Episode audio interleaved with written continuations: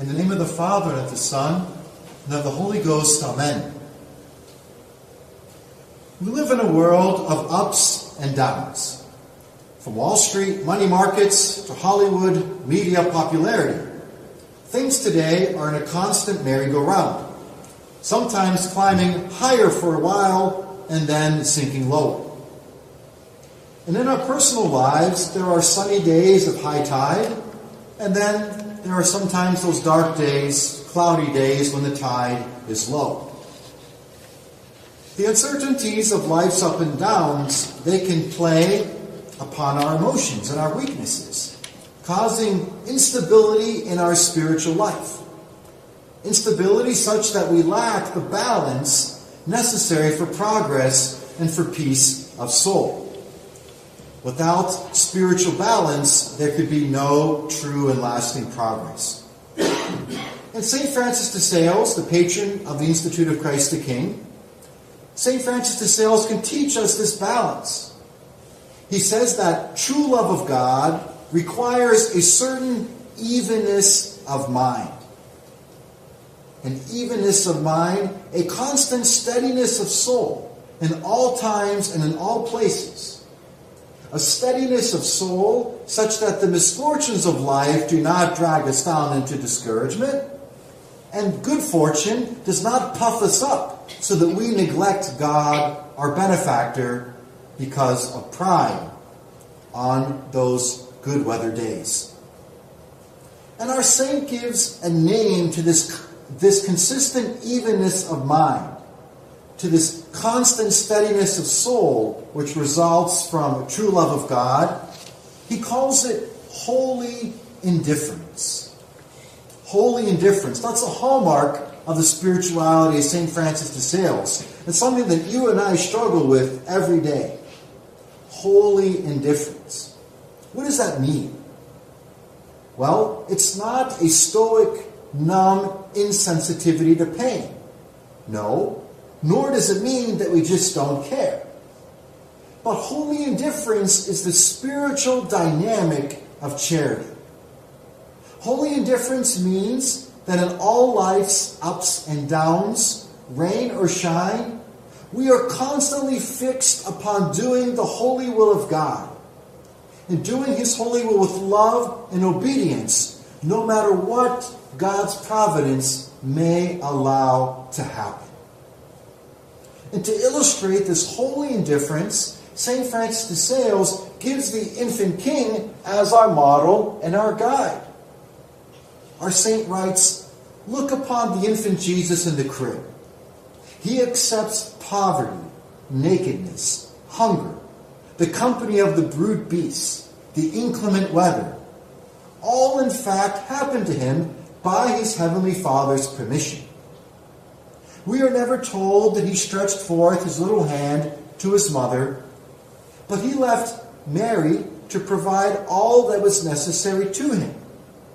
And at the same time, he never refused the little comforts which she gave him. He received the services of St. Joseph, the adoration of the king and the shepherds, all with equal indifference. So too, we ought to desire nothing and to refuse nothing, but to suffer and to receive with perfect evenness of mind all that God providence may permit. End of quote. So holy indifference means to accept with patient resignation the sorrowful crosses of Calvary together with the joyful crib of Bethlehem. Both cross and crib are made of the same wood. So in the sorrows and joys of life, we find the same will of God which we should always strive to accomplish.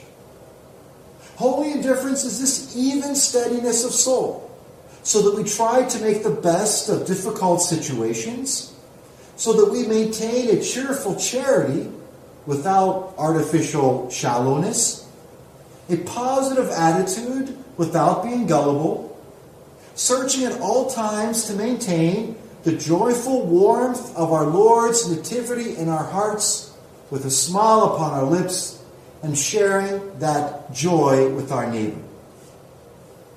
So when, in those low points of life, we feel tempted to pout and to brood, well, let's practice holy indifference. Let's reach out to help someone by simple act of charity. Instead of complaining about what we don't have, let's be grateful for what God has judged it best to give us. Holy indifference means it begins with a childlike trust in our Heavenly Father's providential love for us. We have faith. God will take care of us. So let's not impose our personal expectations upon the God who loves us more than we could possibly imagine. You parents, you know how to feed your children. You know that too many chocolate chip cookies can ruin a healthy appetite. That just the right amount of spinach and squash is needed for a nutritious diet. So let us learn with holy indifference to receive not only sweet consolations from God, not only chocolate chip cookies, but also let's learn to accept the bitter herbs and the vegetables of life's trials. God is sending them to us as opportunities to exercise the patience and the humility which will make us worthy of God and worthy of the eternity He has promised us in heaven. And finally, St. Francis de Sales teaches us that holy indifference means avoiding over eagerness in our spiritual life. Good souls with good intentions can easily, easily become overeager and act in an exaggerated way. They want spiritual progress by leaps and bounds. They desire an emotional self self satisfaction of feeling holy, wanting to look perfect in that spiritual mirror at themselves. They're actually more often looking at themselves in that mirror rather than looking at God. If we impatiently get upset with ourselves and our failings, if we allow tendencies of worry and scruple to rule us, or if we give in to pride, which makes us feel spiritually superior to our neighbor, to our own self satisfaction, well, then these are signs that we may be too eager, that we lack the holy indifference necessary to the development of the virtue of charity in our soul. The remedy to this spiritual overeagerness is again found in the crib of Bethlehem. We must make little baby steps in our spiritual life, like the infant king. So don't focus on the idea you have of your own spiritual progress and perfection. Don't be in such a hurry. But rather be like the wise men and the shepherds of Bethlehem. Focus on giving to God one prayer at a time, one act of charity at a time.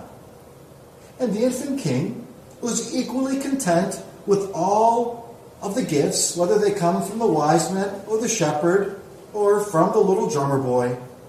The infant king will likewise be overjoyed with even the small sacrifices which you give to him, because you will have given them with generous love and with self sacrificial charity and patience, especially on those, Clark, on those cloudy, dark days. And so, dear friends, if you want to avoid the emotional roller coaster which can accompany life's ups and downs, well, let's look to the charity we see in the crib in Bethlehem. Christ the infant king will teach us how to practice holy indifference in our lives. A constant steadiness of mind, heart, and desire, accepting misfortune along with good fortune, so that demanding nothing and refusing nothing which comes to us from the hand of God and the joys of heaven will one day be ours forever. Amen. In the name of the Father, and of the Son, and of the Holy Ghost. Amen.